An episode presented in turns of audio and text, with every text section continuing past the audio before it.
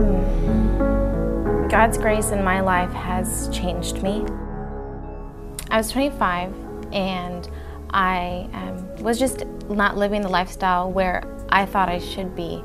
Um, I was living, um, I was kind of watching my life go by and not really living. And um, I got to a point where um, I wanted to change, but because of the struggles that I was dealing with, I didn't know how to change. I didn't know how to. Um, I didn't know how to get out um, from that lifestyle that I was living, and um,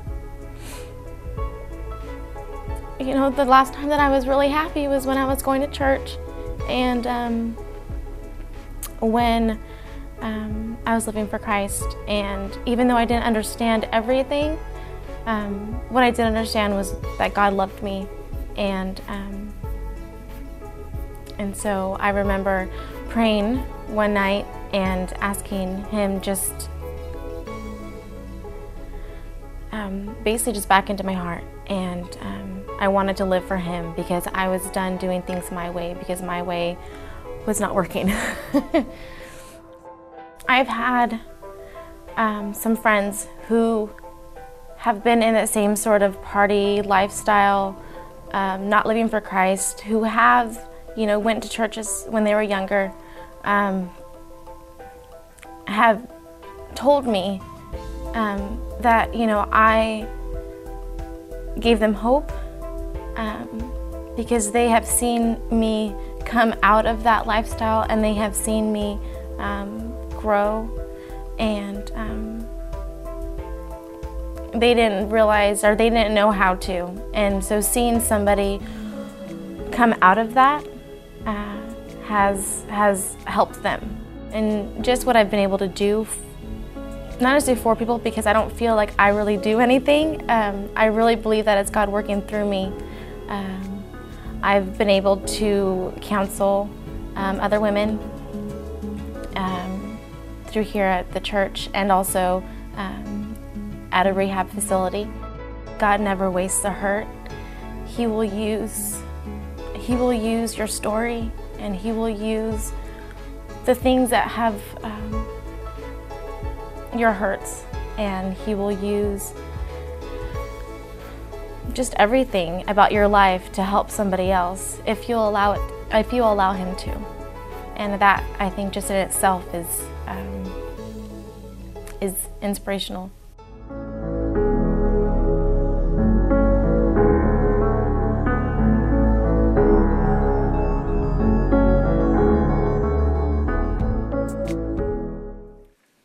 Watched that uh, three times now. Just never gets old, you know, watching God change a life.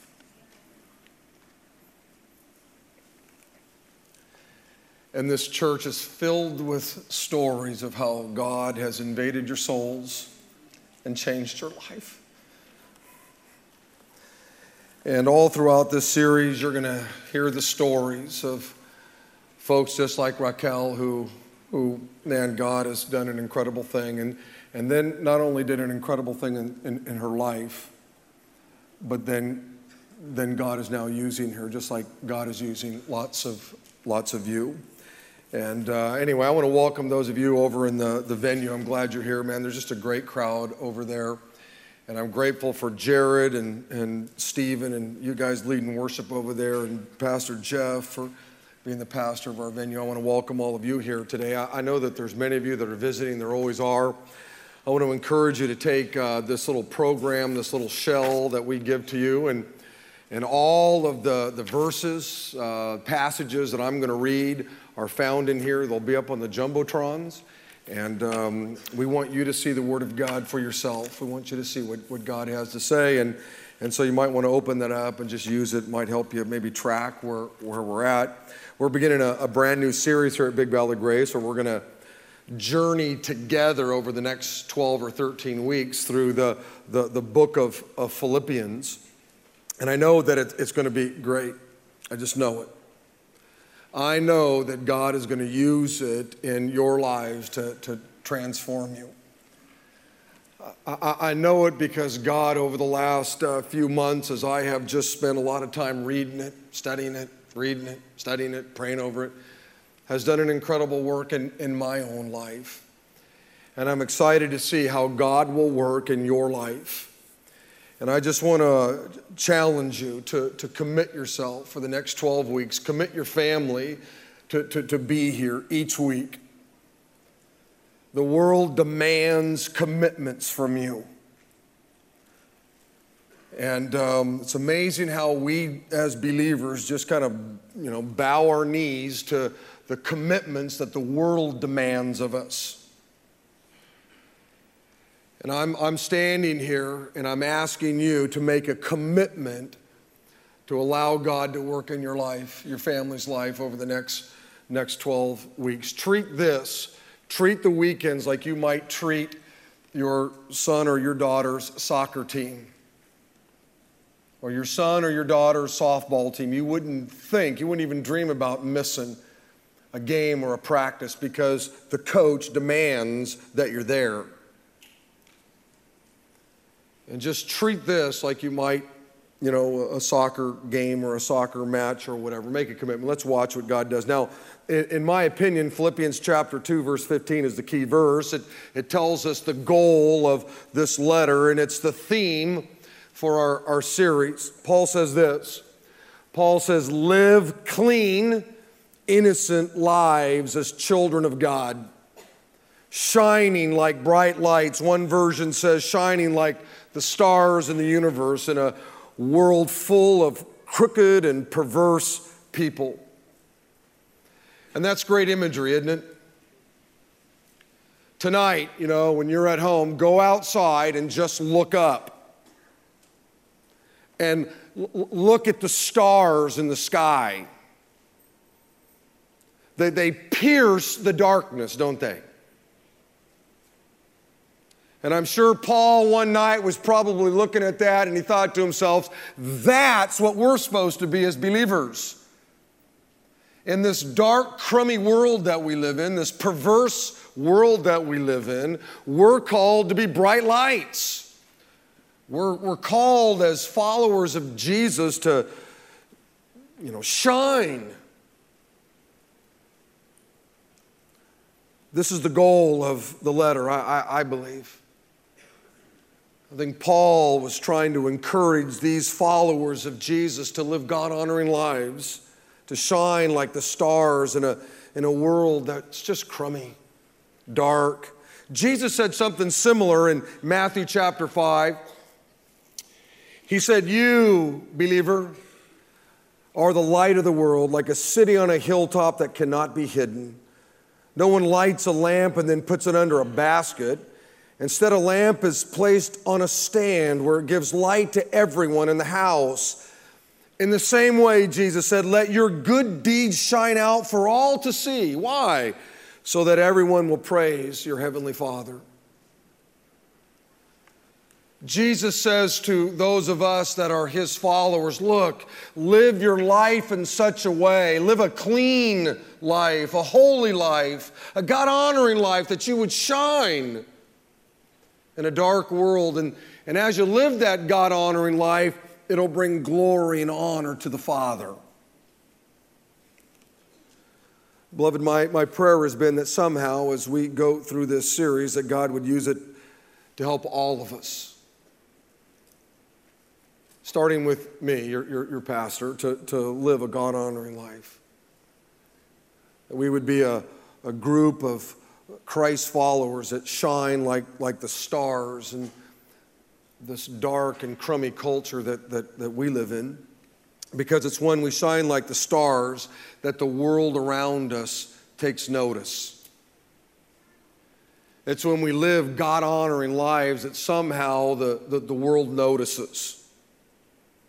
They may not like it and they may attack us, and they often do, but they take notice and it, it, makes a difference. Now, now, before I read our first 11 verses, I, I want you to imagine living back in biblical days, okay?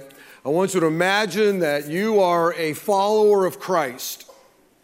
You live in the city of Philippi. And maybe it's a Sunday morning and you're going to gather at the church. And it was probably a home. And so here the, the church is gathered in this, in this home. And the pastor of the church, the elder of the church, a deacon in the church says, Hey, listen, you've picked a great Sunday to be here because I received a letter from Paul. This past week, someone delivered a letter from Paul. The one who started this church, I, I got the letter, and, and this morning I'm going to read it to you. That'd have been a, a great morning to have been in church. I want you to understand that those people were no different than you are. They struggled to make a living, they struggled to pay their bills, they struggled, you know, in raising their, their children. They struggled, you know, with, with health issues. There were single people in the church that day. There were married people in the church that day. There were young people in the church that day. There were some people in the church that day who were on the 18th hole of life. The older saints. Much like this church. They struggled with their walk with God. They struggled in their marriages. So there you are. And now, and now the great apostle Paul has got a, a letter, he's got a word for you.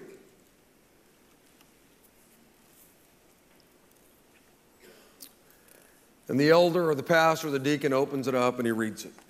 And that's what I want to do. If you got a Bible, you can look, Philippians chapter 1. It's in your notes, be on the Jumbotron. Let's read it together. Okay, here we go. This letter is from Paul and Timothy, slaves of Christ Jesus. I am writing to all of God's holy people in Philippi who belong to Christ Jesus, including the elders and the deacons.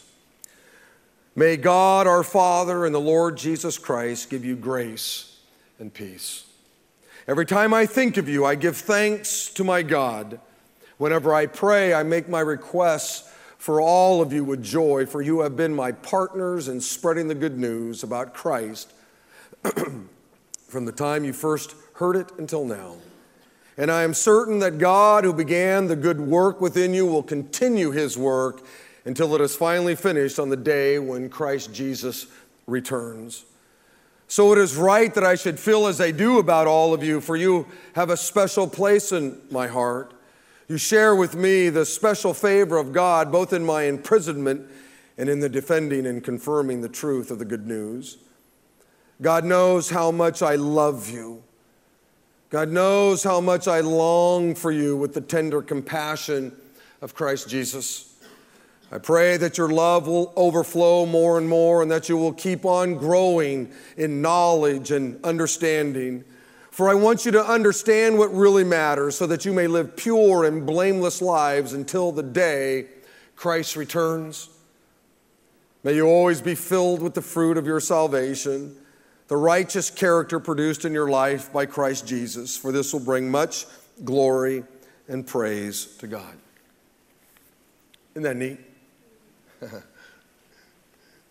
I've read that at least 20 times this past week.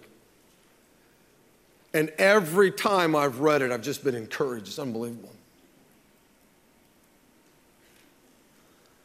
Beloved, I, I think when most people think of Paul, they think of his leadership abilities. And there's no doubt that Paul was an incredible leader.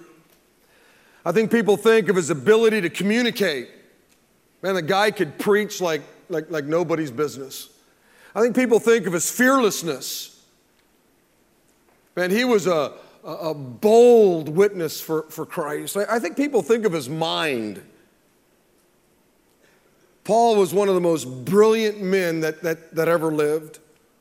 And all these things would be true, but when you look at these first 11 verses, we see a number of other things that made Paul a person of great influence.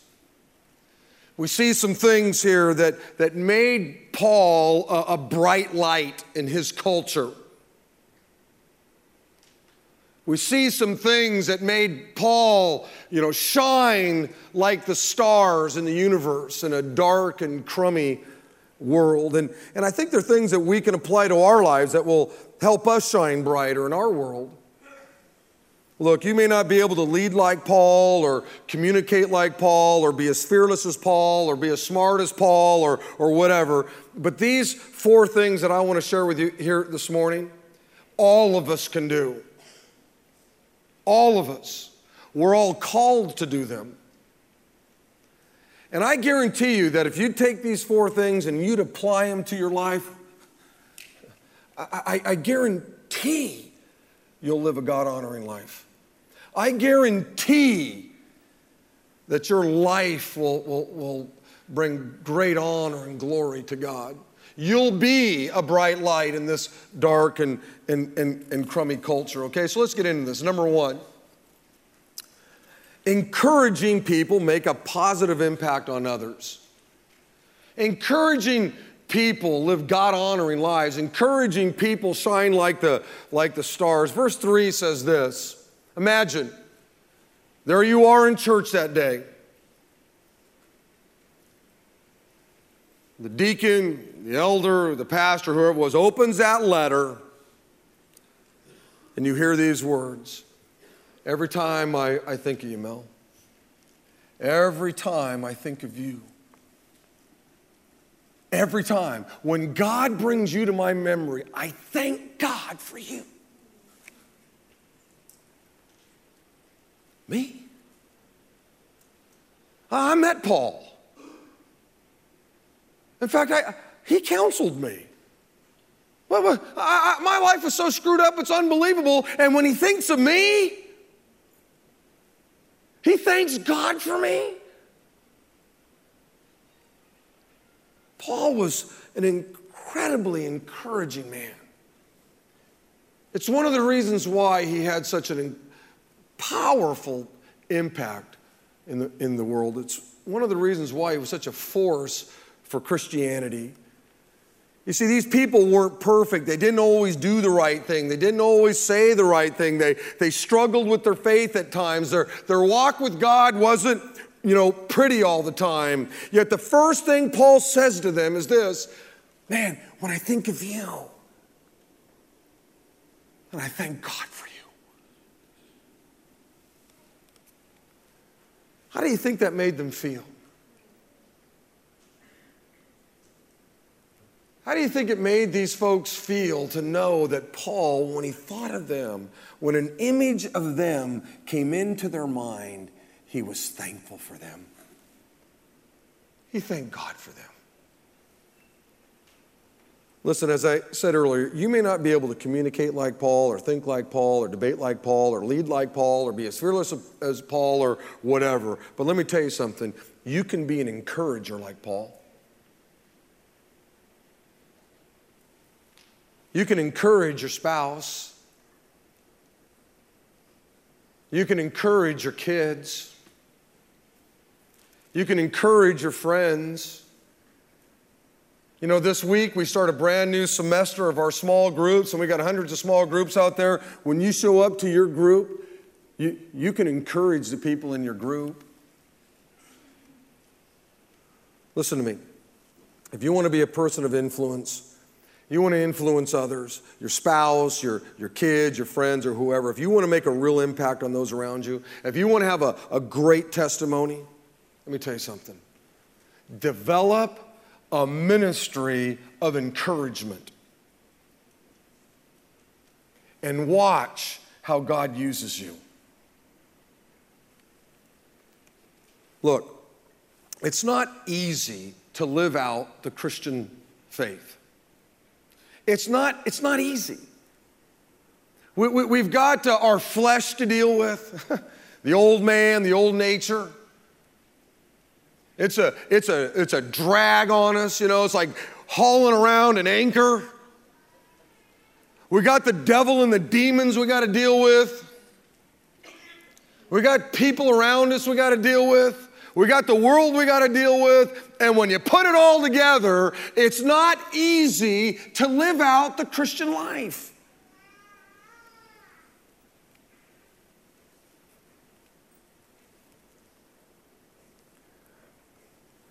I think that's one of the reasons why God, throughout all of the scriptures, commands us to be encouraging. He knew this wasn't going to be an easy gig. He knew that following Christ, he knew that obeying the Word of God wouldn't be easy. This side of glory, it was going to be a, a tough gig. And so he made sure that throughout all of the scriptures, there's this idea that we encourage one another. In 2 Samuel 23, there's this great moment of encouragement recorded for us. Saul is the, the king of Israel, and, and, and David has been anointed the, the new king. And Saul isn't real happy about it. In fact, he wants to kill David. And it says this in verse 15 it says, One day near Horth, Horse, David received the news that Saul was on his way to Ziph to search for him and kill him. Jonathan, that's Saul's son, went to find David and encouraged him to, taste, to stay strong in his faith in God. Don't be afraid, Jonathan reassured him. My father will never find you. Isn't that beautiful? Now, the chances are slim that we're going to have people hunting us down to, to, to kill us. But the reality is, in this world that we live in, in this culture that we live in, in this dark, crummy culture that's going to hell in a handbasket, wow. You, you want to shine like the stars? Forget about being a great preacher, being a great debater, being, you know, being fearless or whatever. Just be somebody who, who knows how to encourage people. Develop that gift.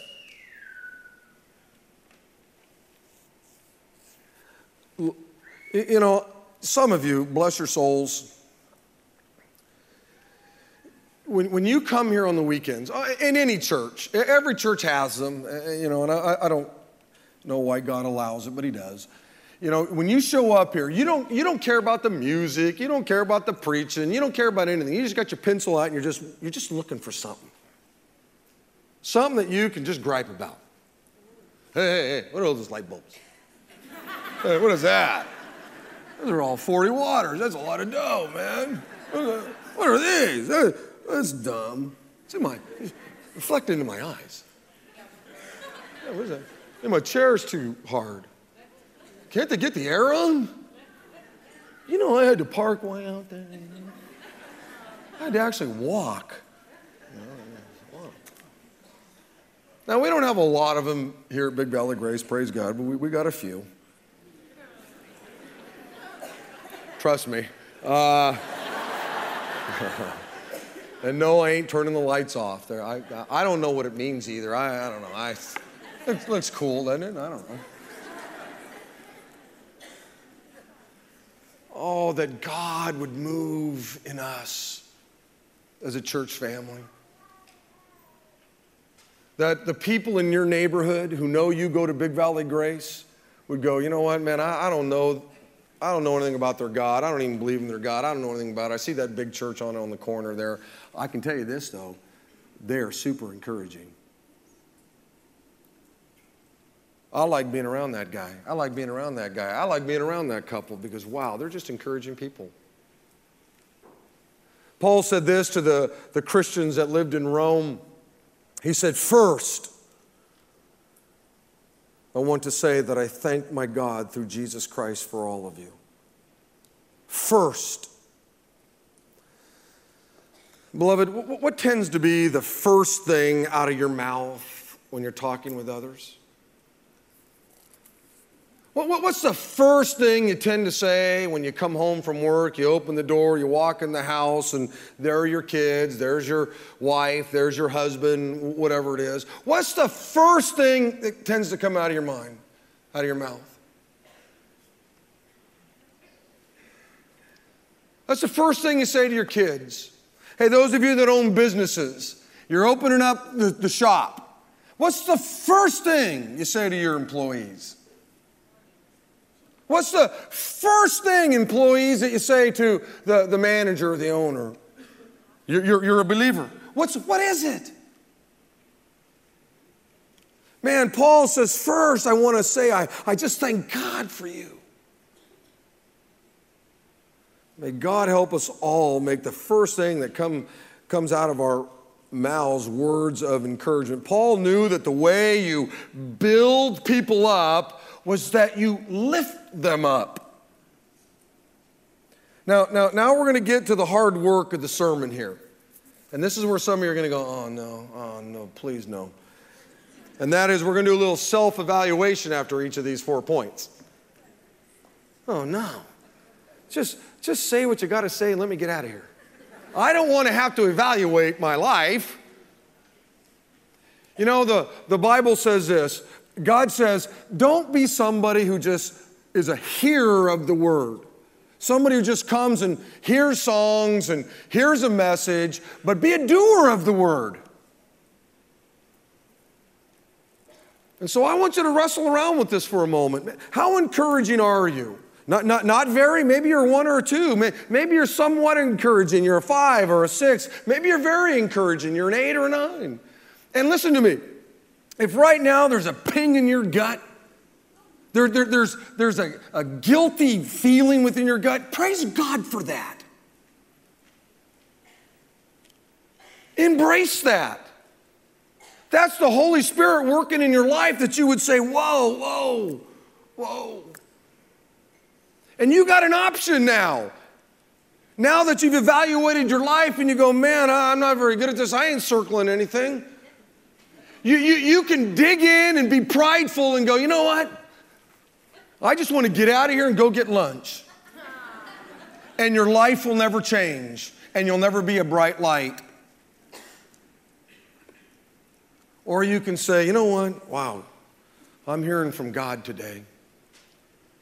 And I'm not very encouraging, but I, am going to do whatever I got to do to bump it up a notch or two. You don't have to go from a one or a two to a 10 tomorrow. Now, some of you are going, well, I don't, I don't really know what I am. Okay, well, turn to your spouse and ask them. wow, now, you know, I do know. I, I, don't, I don't need to do that. I don't need any input. I'll tell you what, it'd be a great assignment for all of you. Listen to me. Listen. Dads, moms, sit down with your kids and just say, hey, I was wondering, son, how encouraging do you think I am? And if your son or your daughter or your grandkids or whatever say, you know what, dad, you're not very encouraging. Wow, what an incredible moment to say, oh man, I'm so sorry, son. Would you forgive me? I heard from the Lord today and I'm going to make a change in my life. I'm sorry, pray for me. Help me, will you, son? What did that just take me? 10 seconds to say that? 10 seconds and your family dynamic could change radically. But some people are so full of pride, that'd never come out of their mouths. But some of you, praise God, will go home and you don't need to ask your kids. You know. God has spoken to you. And today is going to be a great day for some of you. Today, the kingdom of God is going to have a huge victory in your life and in your family's life. Evaluate yourself, wrestle around with this. How encouraging are you? What's the first thing that tends to come out of your mouth? N- number two, praying people make a positive impact on others. Praying people, man, live just incredible lives. They're bright lights, they shine like the stars. Paul says in verse 4 Hey, whenever I pray, I make my requests for all of you with joy. Imagine you're sitting in that church that day, in that house. And the great apostle Paul says, When I pray, whenever I pray, I pray for you. I pray for you. Let me ask you do you think that, that our church, Big Valley Grace, would be a better church if the Apostle Paul was praying for it every day? You bet it would be. Man, if every day when Paul had his prayers, whether it be his morning prayers, his afternoon prayers, his evening prayers, when he prayed that he would pray for this church, let me tell you, man, what an incredible impact that would have on our church. But here's the deal. I've got some good news and bad news. Okay, first the bad news. The bad news is is that the apostle Paul is dead. He's not around anymore, which means he can't pray for this church. Got some good news though. You're still here. You're still alive.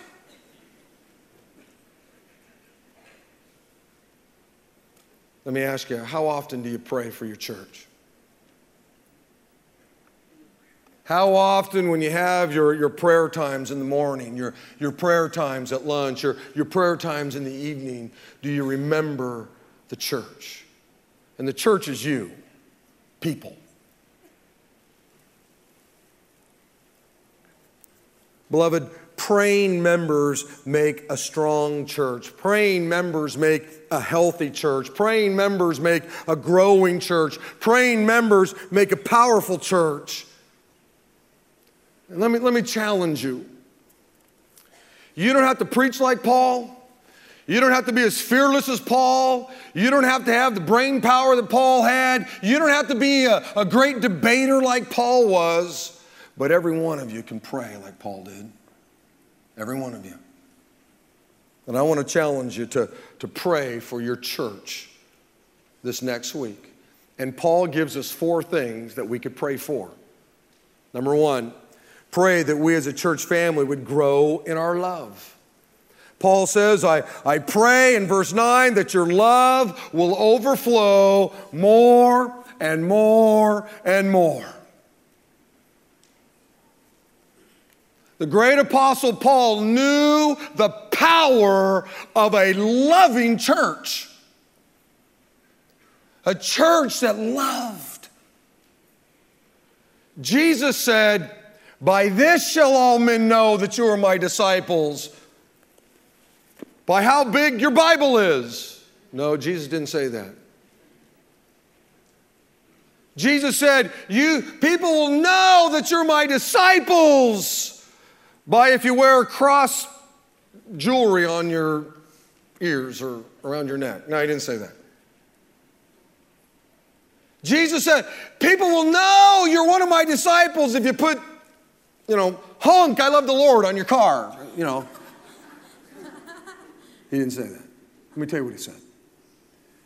He said, People will know that you're one of my disciples by your love for one another. That's one of the distinguishing marks of somebody who calls themselves a follower of Jesus Christ. It's your love.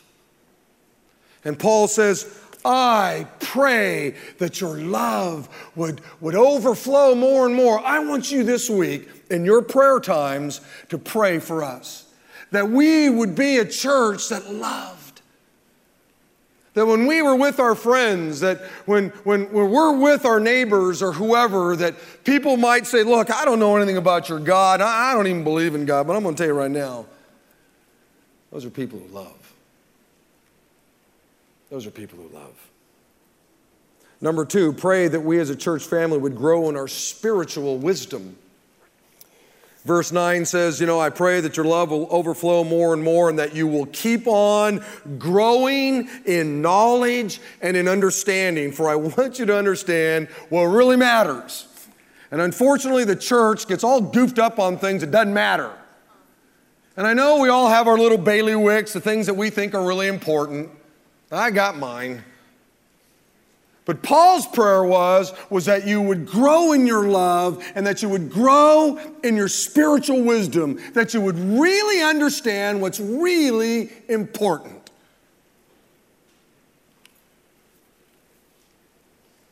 And what a great prayer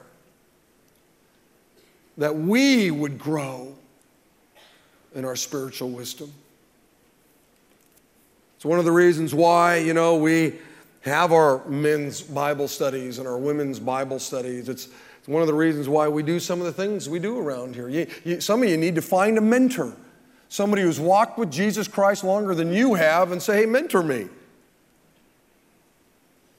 I really want to grow in my, my spiritual wisdom. I want to know what's really important. Number three, pray that we as a church family would grow in our holiness. Verse 10 goes on to say, so that you may live pure and blameless lives until the day of Christ's return. Man, what a great prayer. Pray that we would love. Pray that we would grow in our spiritual wisdom and pray that we would be holy people, set apart people, sanctified people, sacred people. That there would be something uniquely different about those of us that name the, the, the, the, name of Jesus Christ.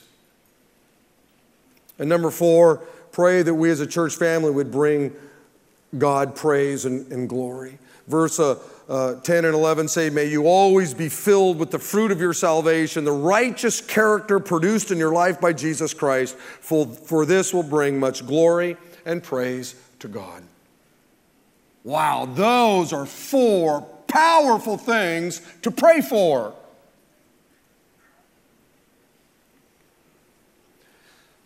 Before I was even born, when this church was started, there was a group of men who got together and they were going to plant a church over on this side of town. And they got together and they said, okay, what is going to be the purpose of this church? And they said, the purpose of this church, they decided that, that, that the purpose of this church family would be that we would be a group of followers who would bring honor and glory to God. Taken right from the scriptures, 1 Corinthians chapter 10 says, whether you eat or whether you drink or whatever you do, whatever it is you do, do it all to the glory of God. So the Holy Spirit fills these men, and they said, Look, we don't know about other churches, but we know about this one. We want to be a family of believers who bring honor and glory to God. And that's exactly what Paul's praying for here.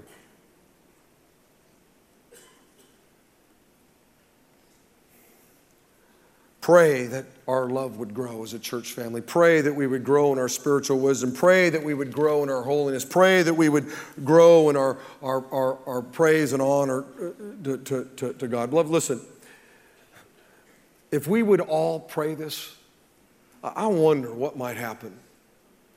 And I think some great things are happening here. But here's the deal I have a holy um, uh, discontentment. I wonder what God might do. I wonder what greater thing God might do.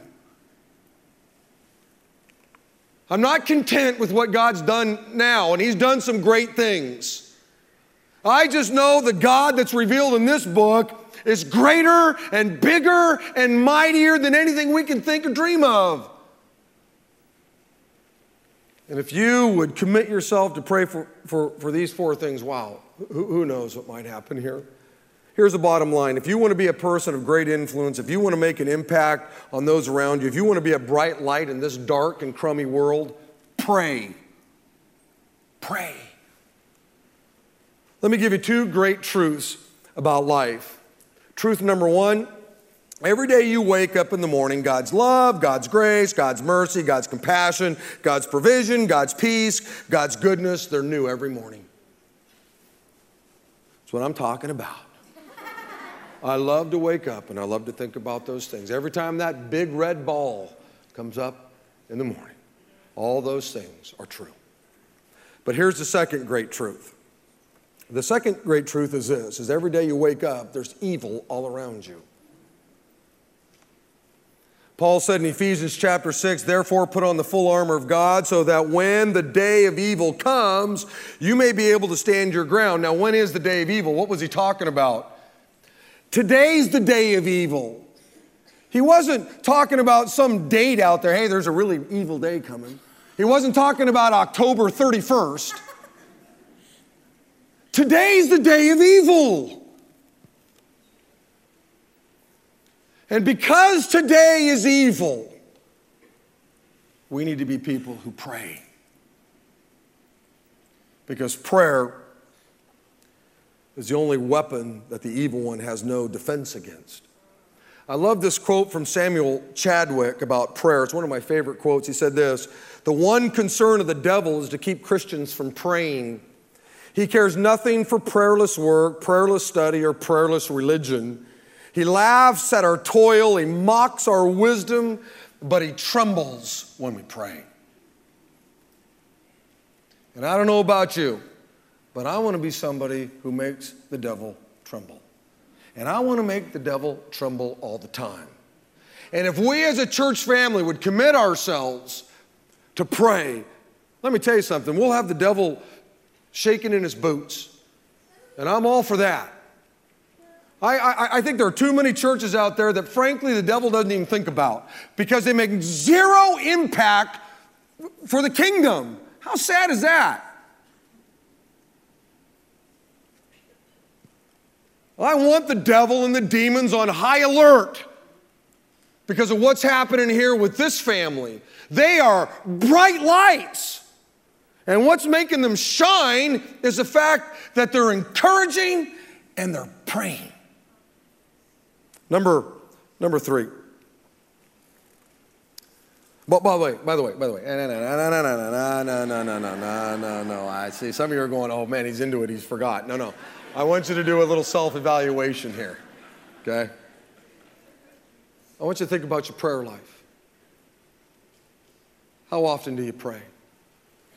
How often are you praying for your spouse? How often are you praying for your kids? How often are you praying for the people in your small group? How often are you praying for the church? Right now, do a little self evaluation. Some of you I know, man, you're eight, nine, ten. Some of you are, you know, prayer warriors. I get it, man. Praise God for you.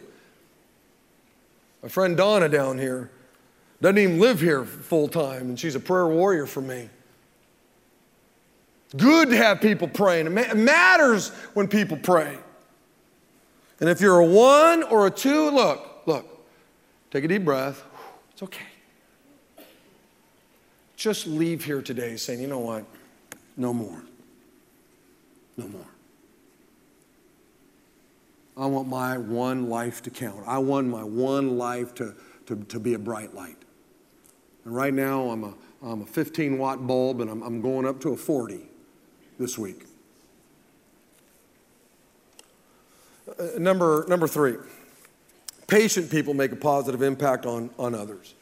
I love verse six. This is just a great verse. Paul says, and I'm certain, imagine you're sitting there. I'm certain that, that God, who began the good work within you, will continue his work until it's finally finished on the day when Christ Jesus returns. Beloved, this is a promise from God. It's a promise that some of you need to claim. You need to claim it for your kids. Last week, last month, last year, they invited Jesus Christ into their lives, and they're not Billy Graham yet.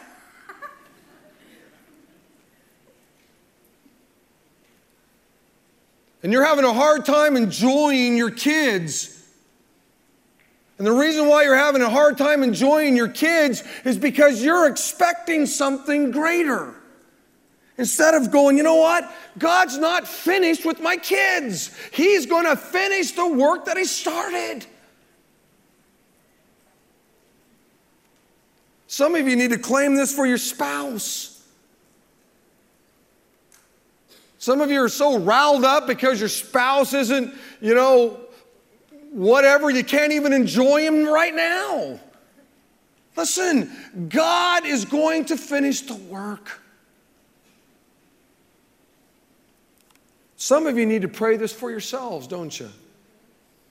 You've invited Christ into your life, and man, you don't see a lot of fruit. You just, you know, one minute you're doing well, and man, you're not doing well the next. And let me tell you something one of my favorite books is the book Messy Spirituality.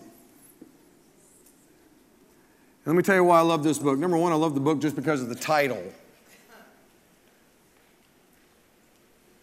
But number two, I love the book because of the message of the book. And the message of the book is this is that the spiritual life, your, your walk with God is messy. It is not clean.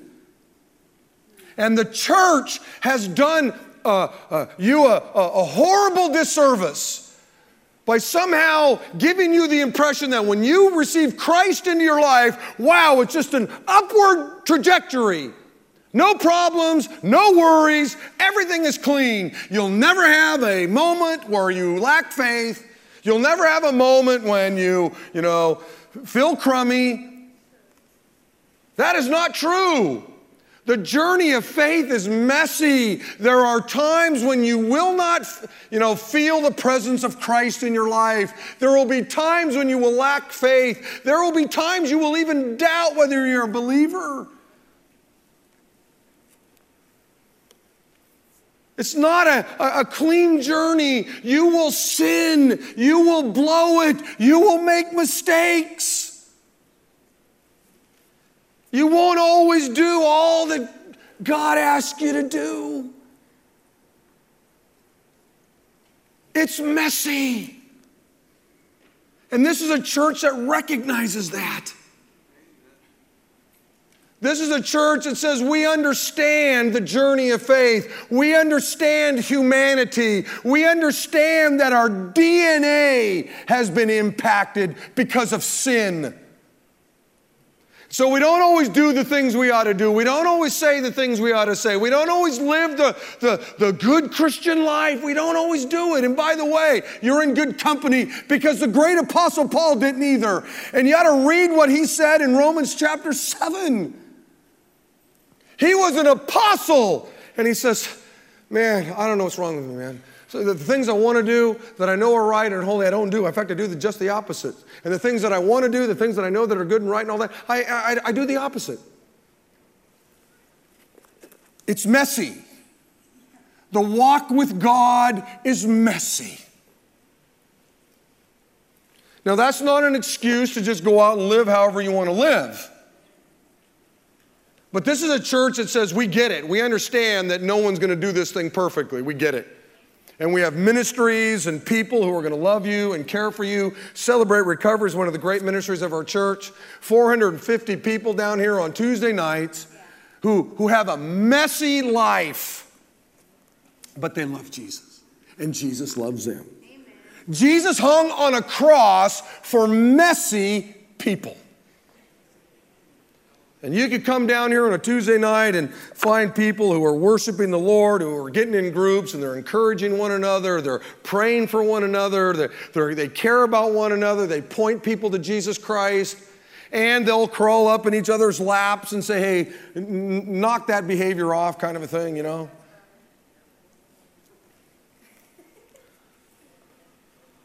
Galatians chapter 5 says, But the Holy Spirit produces this kind of fruit in our lives love, joy, peace, patience, kindness, goodness, and all these things, right? The key word there is produces.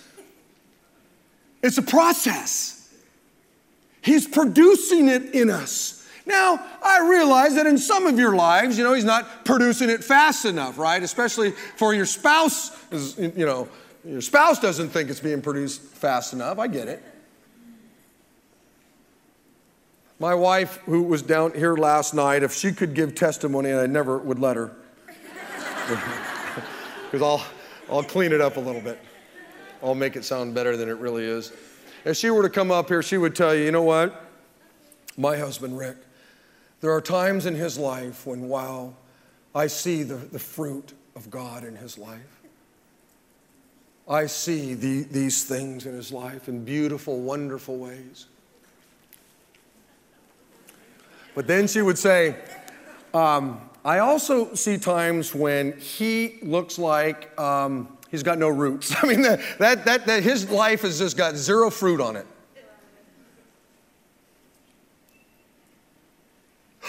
Did the pastor say that? I thought pastors' lives were just full of fruit all the time. That's the impression the church has given Christians for way too long. There are times when I'm dry and I'm empty. There are times when my life is messy. And the beautiful thing is, is that God's there to say, that's okay, Rick. You know that when uh, uh, Jesus chose Peter and said, Peter, follow me. Man, uh, I'm going to I'm going to use you to make a huge impact on the kingdom. Do you know that Jesus knew that he was going to deny him three times? The great apostle Peter denies Christ three times, denies knowing him, denies knowing God, and Jesus knew that, but he chose him anyway. Why? Because God's very much aware of the fact that life is messy at times. And we don't always do the things the way we want to do them. And the church is here to be an encouragement to one another, to pray for one another, and to be patient with one another. Evaluate yourself. How patient are you with people? And, last but not least, and I'll fly through this, okay? Loving people make a positive impact on others. Loving people. Paul says in verse 8, God knows how much I love you. Man, here's a man's man, and he's saying, Hey, I love you. I love you. Our culture today, somehow, us guys, we bought into this idea that we, we, we can't express that. But here's the great apostle saying, I want you to know I love you. I love you. I love you. You want to shine like the stars? You want your one life to count? You want to have an incredible testimony for God? Love people, care about people. Develop a, a tender heart for people. Look, here, here's the deal. You may not be able to preach like Paul or, or, or, or think like Paul or debate like Paul and all that kind of stuff, but let me tell you something. You can love your spouse, you can love your kids, you can love your friends, you can love those in your small group. Man, I'll tell you what, you develop a lifestyle of love, and I guarantee you, you will be used by God in incredible ways. One day, a young man came to Jesus and said, Jesus, can you tell me what the greatest commandment is? And Jesus said this in Matthew 22. He said, he, he said uh, uh, You must love the Lord your God with all of your heart and with all of your soul and with all of your mind. And I, I got this impression in my mind that this young kid went like this Cool, okay. The greatest commandment is I, I love God. And he starts to walk away, and Jesus goes, Oh, whoa, whoa, whoa, whoa, whoa. Hang on there. I need to tell you what number two is. Uh, well, I didn't ask for number two. Well, it doesn't matter. I'm going to give you number two. And Jesus says this Jesus says there's a second commandment that's equally important love your neighbor as yourself. The entire law and all the demands of the prophets are based on these two commandments. In other words, if you took this entire book and you boiled it all down, you sifted it all down, the two greatest things you can do with your life is to love God and then to love others, care about others. Now, here's why I think Jesus gave us the second one. You can tell me you love God, and I have a lot of people who always tell me, I love God, I love Jesus. How do I know? I don't know. People fake me out all the time. Hey, I love God, you know. The second one you can't fake. If you really do love God, then you know what? It's going to show in your love for other people. Now, what does it mean? You know, love others the way you love yourself. All that means is, is that you care about other people the way you care about yourself. You meet the needs of other people the way you meet your own needs. Last night, you had a need. You had a need to sleep, and you met that need because you love yourself. You care about yourself. You got into bed and went to sleep. You, this morning, when you got up, you had a need for food. You needed to eat, and you loved yourself to the degree that you, you ate a bowl of cereal or whatever. The Bible says this you're to love others, you're to care about others, you're to meet others' needs just the way you meet your own needs. Now, I'm sure when he heard the first one, okay, yeah, that's really great. It's the second one where you go, whoa, whoa, whoa. In Ephesians chapter 5, it says, You are God's children whom he loves, so try to be like him. Live a life of love just as Christ loved us and gave himself up for us as a sweet smelling offering and sacrifice to God. As I said when I, when I started, uh, my, my hope, my prayer for all of us as a church family is this, is that we would be uh, individuals who really shined like the stars. Because if we as individuals are shining like the stars, wow, imagine what our church would be like. Imagine the glory that would be given to God. And you don't have to be the greatest preacher. You don't have to have a high IQ. You, you, you, don't, you don't have to be fearless. All you have to do is be somebody who's encouraging, somebody who prays, somebody who's patient, and somebody who loves. Wow. Those are things we, we can all do. And I hope that this week you, you take your little sheet and you, you go home and, and, and wrestle around with those self evaluations. I hope that all week long the Holy Spirit is convicting you and drawing you back to that sheet of paper so that all week long you're having to deal with this message. And that all of us might go, you know what, here's an area I'm not doing well in. I need to make some changes. Why don't you just close your eyes for just a moment?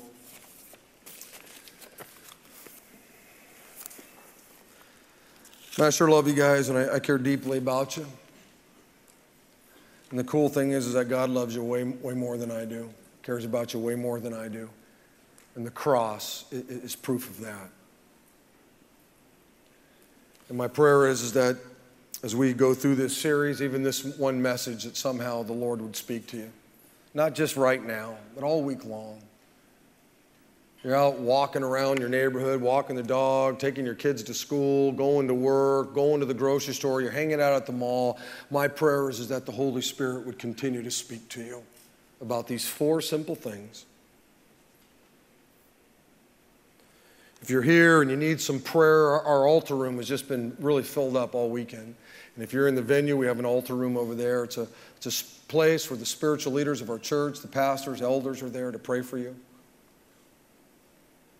Maybe you want them to pray for encouragement.